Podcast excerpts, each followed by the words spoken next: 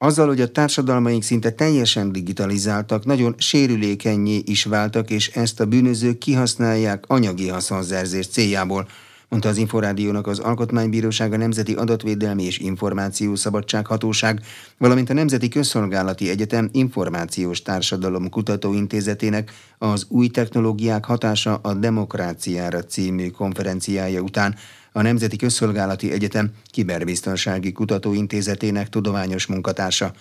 Nyári Gábort elsőként arról kérdezte Rozgonyi Ádám, hogy az orosz-ukrán háború részének tekinthető-e a különböző hacker támadások, és önmagában helytálló meghatározás lehet-e az ezek összegzésére használt kiberháború kifejezés. A közönség soraiból is sok hát vélemény és ellenvélemény hangzott el. A szakmának a nagyjából az a vélekedése, mondjuk úgy két felé oszlik. Az egyik azt mondja, hogy az, amit például most Ukrajnával kapcsolatban látunk, különböző állami és magán hacker csoportok akciói, túlterheléses támadásai, adatszivárogtatásai, hogy ez valójában már egy kiberháború. És van egy másik iskola, amelyik azt állítja, hogy a kibereszközök tulajdonképpen egyáltalán alkalmatlanok arra, hogy igazi háborúnak legyenek a fegyverei, sokkal inkább egyfajta kiegészítő tevékenységre alkalmasak. Úgy fogalmaz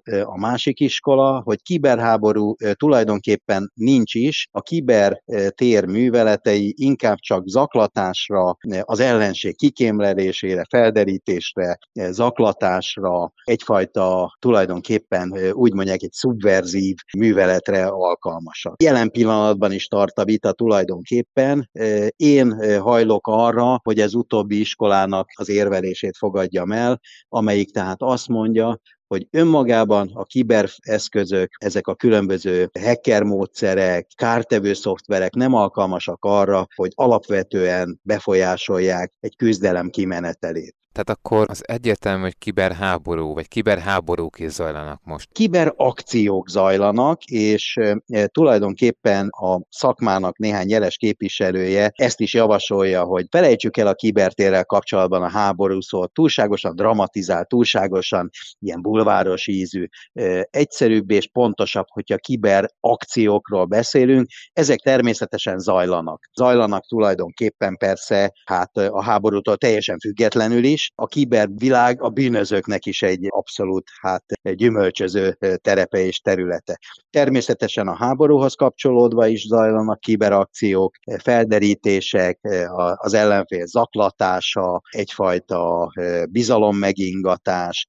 Nagyon szoros összefüggésben zajlik egyébként az információs hadviseléssel, a propaganda háborúval, a dezinformálással kéz a kézben járnak mely ország vagy mely országok azok, amelyek hát élen járnak ezen kiberakciók kivitelezésében, tehát egyáltalán lehet-e mérni az eredményességüket ezeknek? Szokták, és természetesen vannak ilyen vizsgálatok, felmérések, jelentések. Kifejezetten a támadó, tehát az úgynevezett offenzív kiberképességeket is mérik, gyűjtik, és hát ha nem is évente, de néhány évente egy rangsort összeállítanak. Általában egyébként a sajtó, a szaksajtó, de tulajdonképpen a, az általános sajtó is sokat cikkezik az utóbbi években ilyesmiről, és ott jellemző módon oroszok, kínaiak, esetleg észak-koreaiak, irániak jelennek meg az ilyen akciók elkövetőiként. Nyilván ebben van igazság, de azért, hogyha azokat a felméréseket nézzük, amelyek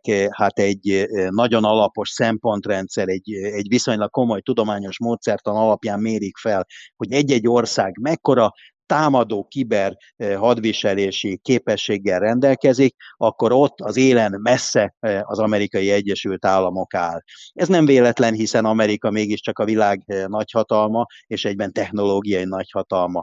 Magától értetődik, hogy egy ilyen technológiai hát, tudást és eszköztárat feltételező működésben ők az élen állnak. De az élen állók között szokták említeni természetesen mondjuk Nagy-Britanniát is, vagy tulajdonképpen a méretében kicsi, de technológiai értelemben fejlett, innovációs központnak számító Izrael is. Milyen bűncselekmények valósulnak meg, valósulhatnak meg egy-egy kiberakció során? Ez is egy érdekes téma, és tulajdonképpen a mostani konferencia délelőtti előadásaiban és beszélgetéseiben ez is felmerült, és szintén éles vitákat váltott ki, tulajdonképpen a nézőközönség és az előadók együttes bevonásával. Valójában az a helyzet, hogy a legtöbb állam jelen pillanatban súlyosan szankcionálja az illegális, hivatalos neve tulajdonképpen számítógépes rendszerekhez és adatokhoz való illegális hozzáférés,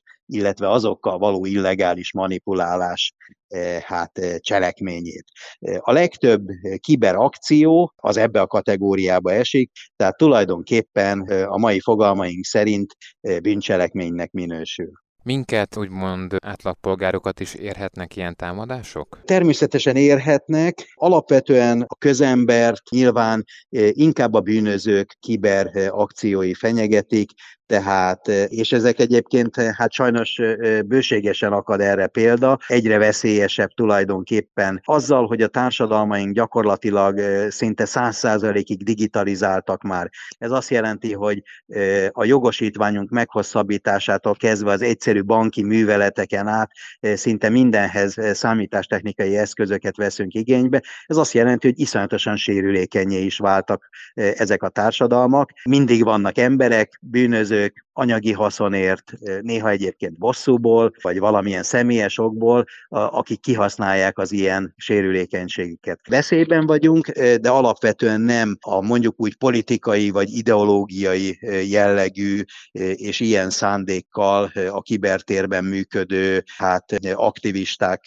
veszélyeztetnek minket. Úgymond a kibertérben megszerzett előnyök azok a valós térben is előnyökké válhatnak? Nehéz kérdés. Én azt mondanám, hogy igen. Természetesen, de sok mindent meg kéne fontolni a, a válaszadáshoz, de azt gondolom, hogy igen. Minden, ami, ami jelentős, ahogy szakszóval mondják, főleg a, a mai hát, katonai nyelvben, ami képességeket jelent, tehát gyakorlatilag olyan erőt, amivel más nemzeteket hát a velük való küzdelemben eredményesen lehet velük felvenni a harcot, az mindenképpen hozzájárul egy-egy állam geopolitikai súlyához. Nem véletlen az, hogy azért azok a, ugye említettem az, az előbb például Izrael, amelyik tulajdonképpen méretében nem egy jelentős ország, és mégis a geopolitikai súlya viszonylag nagy, és hát egyrészt a hagyományos, erős, jól képzett hadseregének köszönhető, az aktív diplomáciájának köszönhető,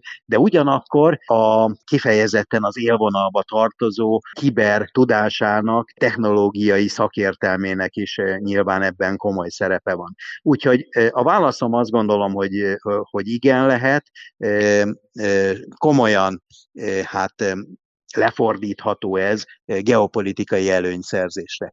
Ha a kérdés arra vonatkozik, hogy aki a kibertérben erős és aktív, az adott esetben nyerhet-e mondjuk háborúkat, a válaszom inkább nem. Tehát önmagában nem alkalmas, így nem alkalmas a fizikai világban és valóságban előnyök szerzésére. Nyári Gábort a Nemzeti Közszolgálati Egyetem Kiberbiztonsági Kutatóintézetének tudományos munkatársát hallották. Paragrafus. Minden, ami jog.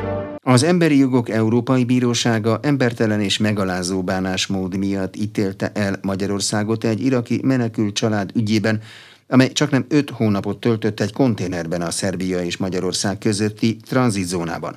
Az ítéletről és annak esetleges következményeiről Rozgonyi Ádám kérdezte Tóth Norbert nemzetközi jogászt. De valójában ez az ítélet három pontban marasztalta el Magyarországot. De maga az alapügy az 2017. augusztusában keletkezett, amikor egy hattagú iraki család, egy férfi, egy nő és négy kiskorú gyerek a Tompai tranzitzónában kért menekült státuszt, és ott helyezték őket el. És ezzel kapcsolatban az Emberi Jogok Európai Bírósága megállapította egyébként már korábbi ítéleteiben is, hogy a tranzitzónás elhelyezés elhelyezés, ez fogvatartásnak minősíthető, és ugye a menekült státusz iránt folyamodó személyeket nem szabad fogva tartani, kivéve akkor, hogyha egyébként magatartásukkal ehhez hozzájárulnak, vagy indokot adnak erre, de egyébként, hogyha nem, akkor a fogvatartásuk az tilos. Ez volt az egyik pont, amiben megerősítette az ítélet a korábbi esetjogát, tehát azt mondta, hogy ez fogvatartásnak minősül, és ezt nem szabad. A másik két pont az, az pedig egyrészt a családfőhöz, tehát az édesapához kapcsolódik, akit megbilincseltek a magyar hatóságok akkor, amikor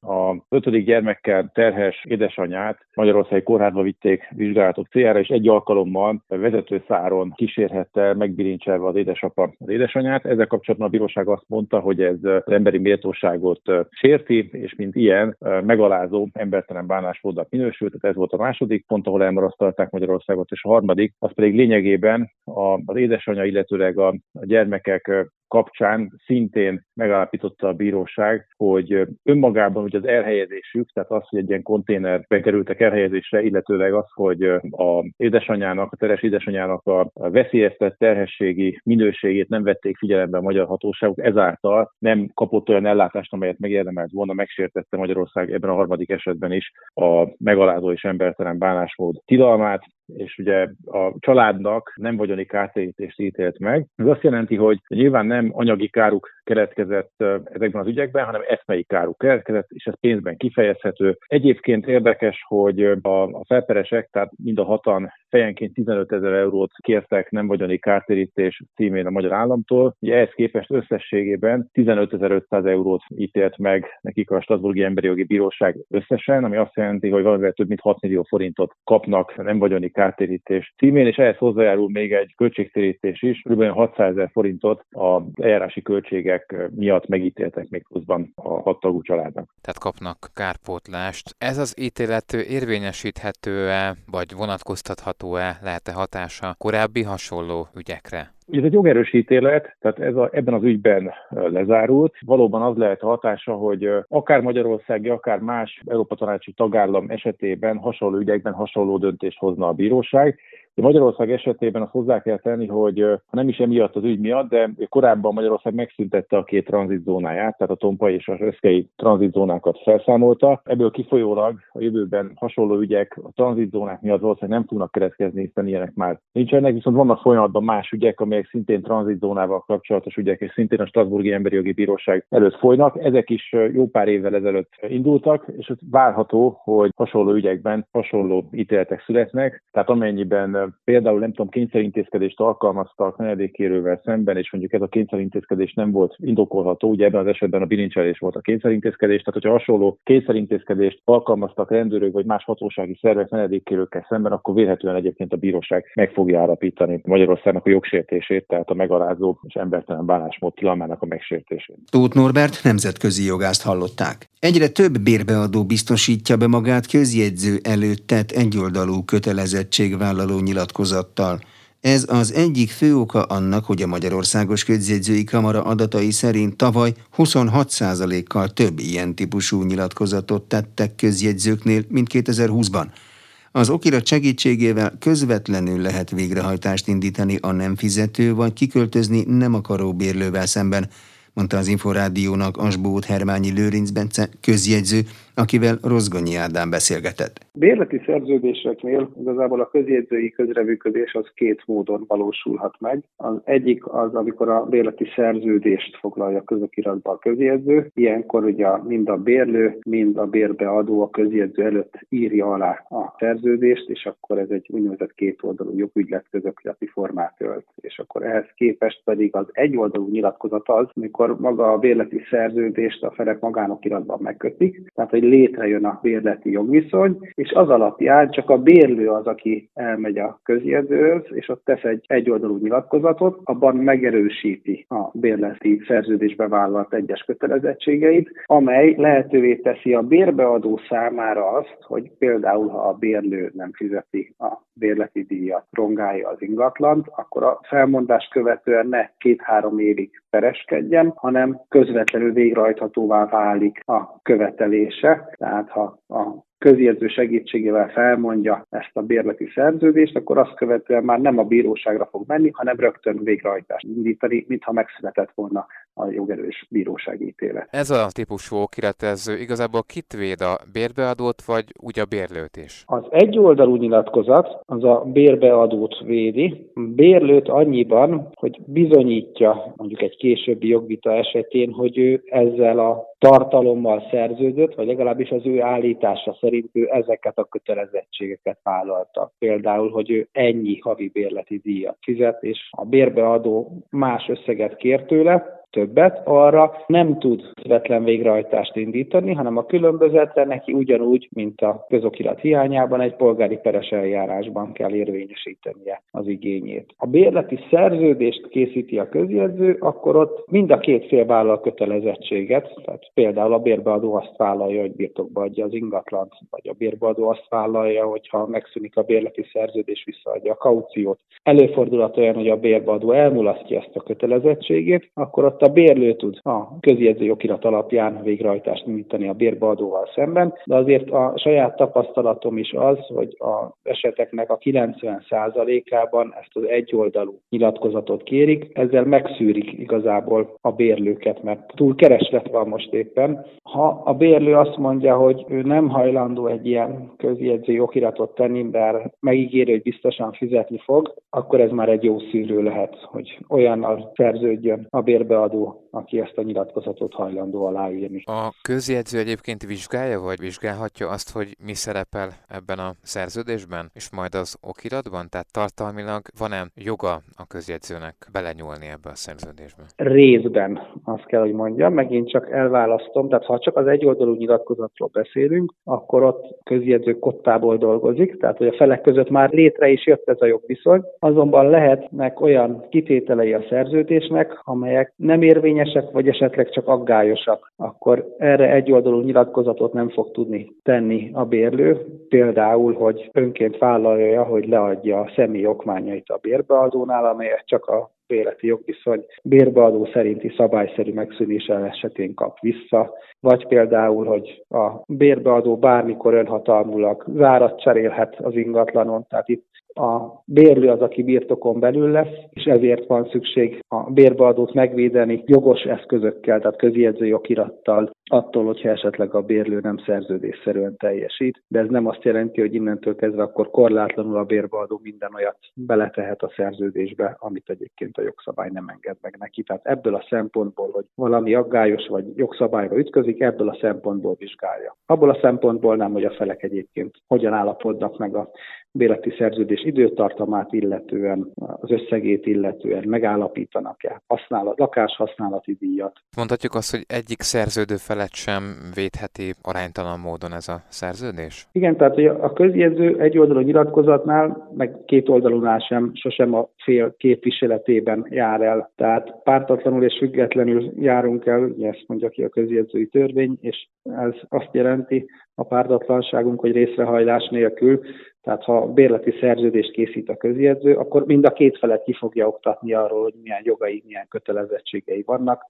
Megint csak saját tapasztalatom volt, hogy egyszer három héten keresztül beszéltünk két külföldivel, az egyik a bérbeadó volt, másik a bérlő, és után kiderült, hogy mind a kettőnek mennyi joga van és kötelezettsége, maga a szerződés létre sem jött, mert nem tudtak megállapodni, mert én nem valamelyik fél érdekében jártam el, ezért el se hallgathatja a közjegyző, hogy mit tehet a bérbeadó és mit a bérlő. Annak egyébként mi, mi az oka, vagy mik lehetnek az okai, hogy egyre több az ilyen típusú egyoldalú nyilatkozat, tehát ez köthető akár a járványhoz, vagy más egyéb tényezőkhöz, hogy ilyen eszközökkel és biztosítják a mhm. bérbeadók vagy a bérlőképpen Egyrészt az adott megállapodást. A magyar piacon ugye megjelentek a külföldi bérlők is, ilyen-olyan okokból. Ezt a bizonytalansági faktort a közjegyzői okirat meg tudja szüntetni, hogy mi van akkor, ha, ha ő nem hajlandó kiköltözni, akkor ha őt kell beperelni, akkor az elhúzódó eljárás lesz-e. Másrészt valószínűsítem azt, hogy már sokan kipróbálták, hogy milyen közjegyzői okirat nélkül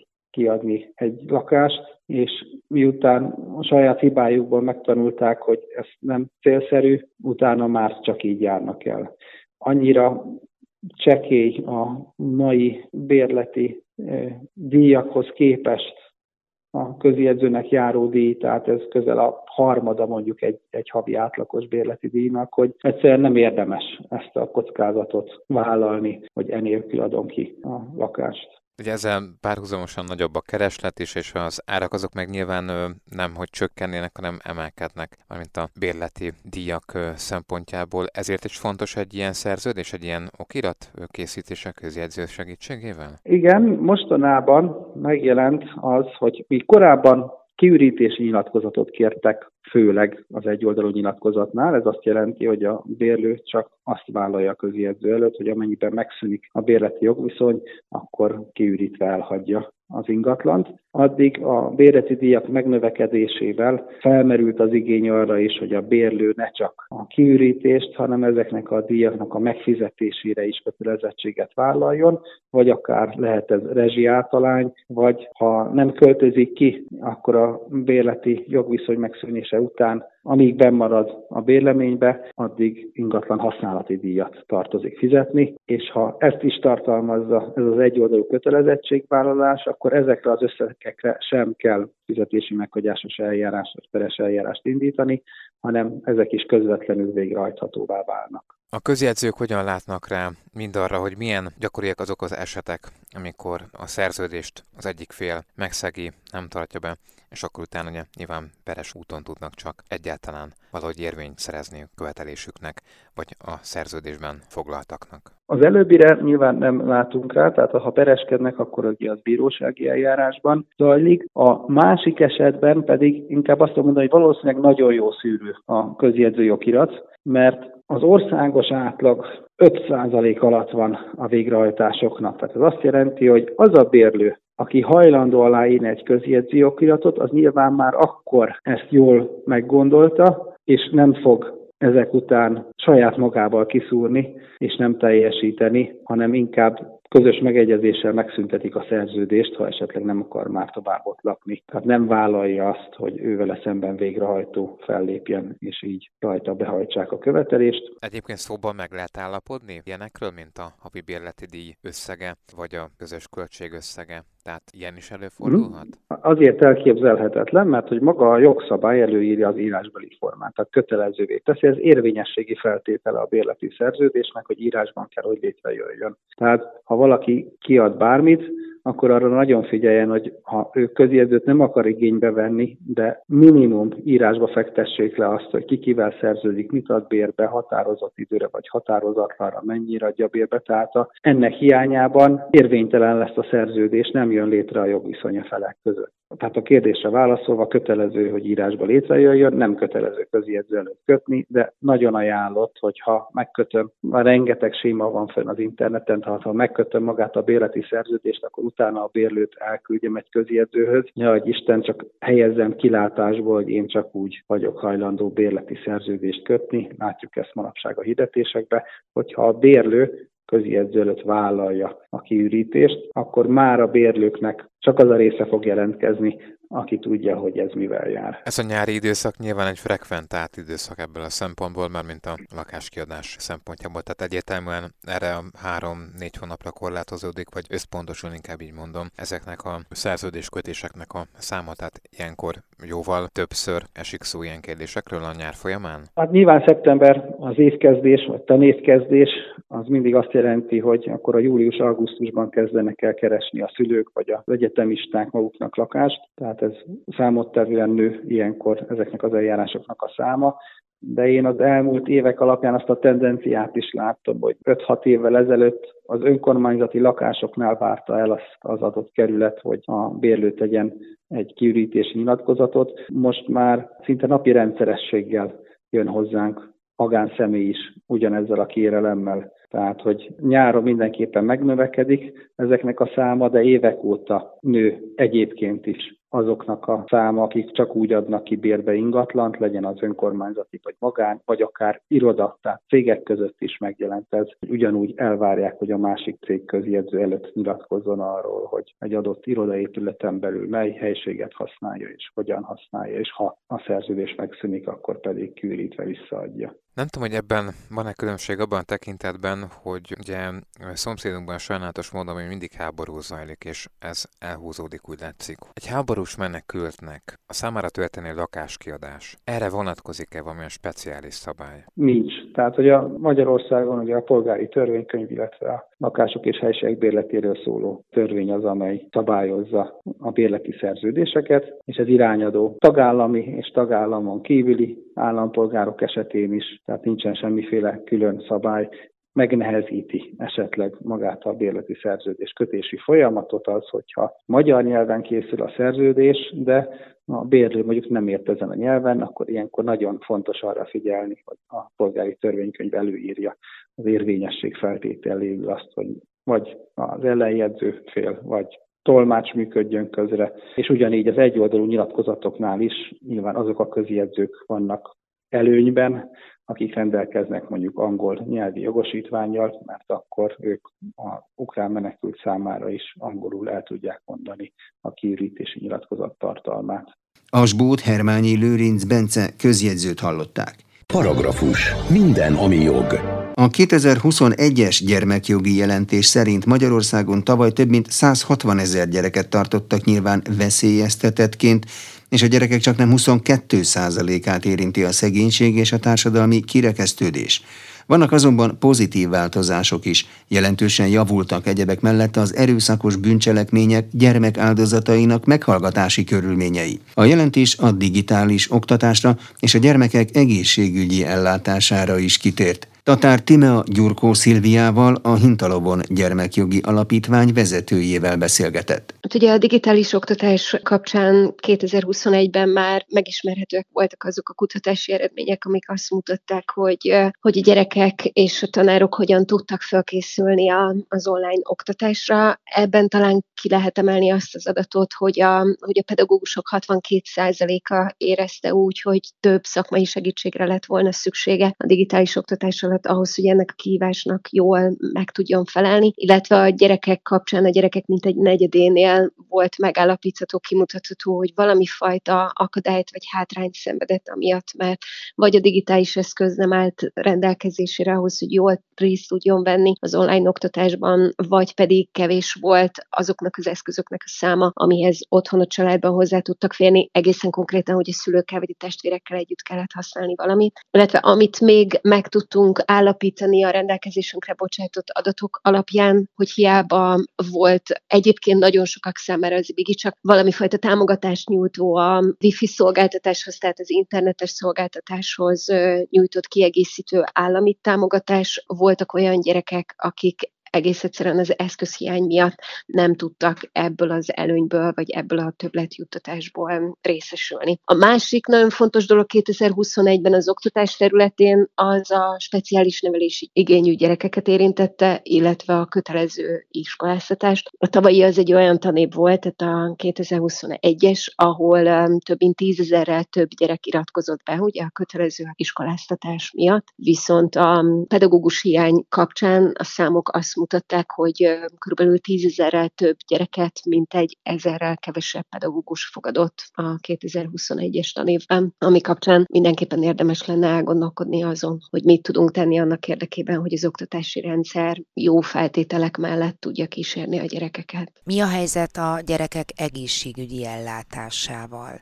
Milyen megállapítások születtek?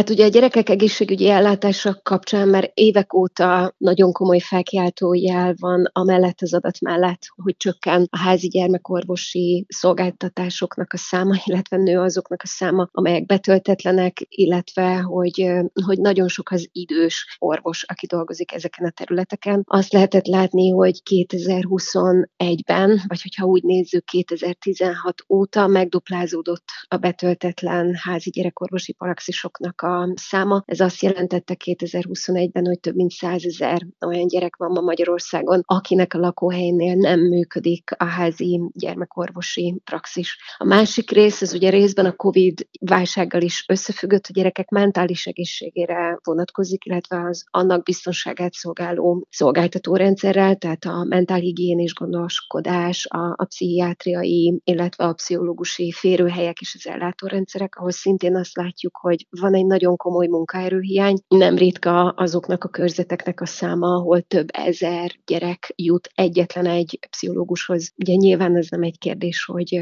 hogy mennyire nehéz ilyen körülmények között ellátni a, a feladatokat. Ez mutatja alapvetően az ellátórendszer, hogy nagyon komoly túlterheltség van, illetve egy munkaerőhiány. Ha viszont a gyerekek egészségét nézzük, akkor azt látjuk, hogy talán részben a COVID-hoz köthetően, de hogy egyre nagyobb számban látható a gyerekek mozgásszegény életmódja, főleg kiskamasz kamaszkorban. Itt azt mutatják az adatok, hogy a gyerekeknek közel negyede naponta 10 percet sem mozog, illetve ehhez kapcsolódóan, vagy részben ehhez kapcsolódóan azért látszik, hogy a túlsúly aránya, ami az Európai Unión belül is Magyarországon egy magasabb mutató, az a 2021-es évben sem csökkent, tehát hogy nagyon komoly figyelmet kellene fordítanunk arra, hogy a gyerekek tudjanak eleget mozogni, illetve az ő egészségügyi problémáikra, akár fizikai, akár mentálhigiénés legyen megfelelő ellátórendszer. Ugye a legfrissebb jelentésük azt is megállapította, hogy 2016 óta először ezernél is kevesebb gyermeket fogadtak örökbe. Ez is összefüggésben van a COVID-dal? Ez egy nagyon erős hipotézis, hogy igen, részben a COVID-dal lehet összefüggésben, részben azzal, hogy megváltoztak a hatáskörök, tehát egyszerűen egy más intézményrendszerhez került át a döntés az örökbefogadási kérelmekről, illetve azt sem lehet figyelmen kívül hagyni, hogy változtak a szabályok. Az örökbefogadó szülőknek a köre az azért szűkült a 2021. évre. Valószínűleg ennek a három tételnek az együttese adta ki azt, hogy 2016 óta először látjuk ezt a nagyon alacsony számot, ami mellé, hogyha oda tesszük azt, hogy azoknak a gyerekeknek a száma viszont nem csökkent, akik állami gondoskodásban élnek, azt lehet látni, hogy itt ez is egy olyan terület, ahol, ahol nagyon jó lenne a kapacitásokat bővíteni, illetve egy komolyabb átvilágítással feltárni azokat az okokat, hogy, hogy a gyerekek amikor bekerülnek a szakellátás rendszerébe, és aztán onnan az örökbefogadhatóvá nyilvánításig eljutnak,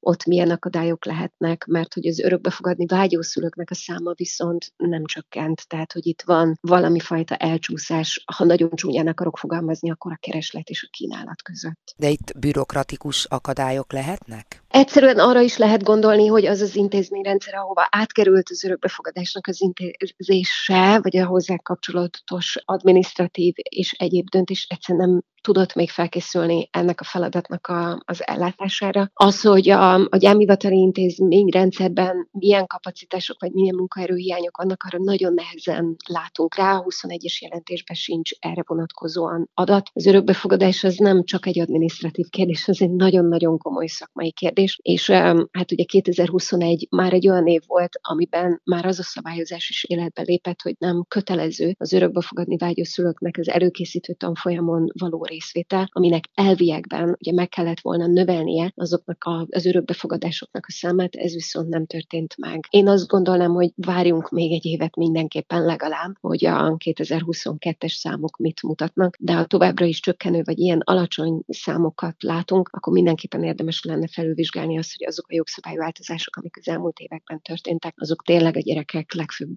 érdekét szolgálják el. A gyermekotthonokban, lakásotthonokban élő gyermekek számára mennyire megoldás így a családi kereteket illetően a nevelőszülői hálózat. Ezen a téren mit tapasztaltak? Ugye a nevelőszülői hálózatra elképesztően nagy szükség lenne. Már hosszú évek óta hatályban van az a szabály, amely 12 éven aluli gyerekeknek az elsődleges elhelyezését nevelőszülőkhöz tenni. Ehhez képest 2021-ben is azt látjuk, hogy, hogy sok gyerek él gyermekotthonokban, és nem pedig nevelőszülőknél, alapvetően azért, mert nagyon alacsony a nevelőszülői elhelyezéseknek a száma. Mi több közel ezer azoknak a gyerekeknek a száma, akik 0-3 év közöttiek is úgy élnek gyermekotthonokban, ami azt jelenti, hogy igazából már hogy 5 éve be kellett volna zárni a csecsemő otthonokat, ehhez képest nem tudjuk, mert hogy vannak régiók, vannak területek, ahol annyira kevés a nevelőszülő, hogy még ezeket az egészen pici babákat, akiknél pontosan tudható, hogy milyen elképesztően fontos lenne az ő egészséges fejlődésükhöz az, hogy családi körülmények között növekedhessenek, ez nem meg megoldható. Szintén egy beragadt problémája a gyermekvédelmi szakellátás rendszerének a speciális nevelési igényű, vagy a kettős szükségletű gyerekek, tehát azok a fogyatékossággal élő gyerekek, akik ma is még döntően és meghatározóan intézményi keretek között nőnek föl, hogyha a családjukon kívül nevelkednek, mert hogy az egész országban nem éri el a tizet azoknak a nevelőszülőknek a száma, akik eh, fogyatékossággal élő gyerekről tudnak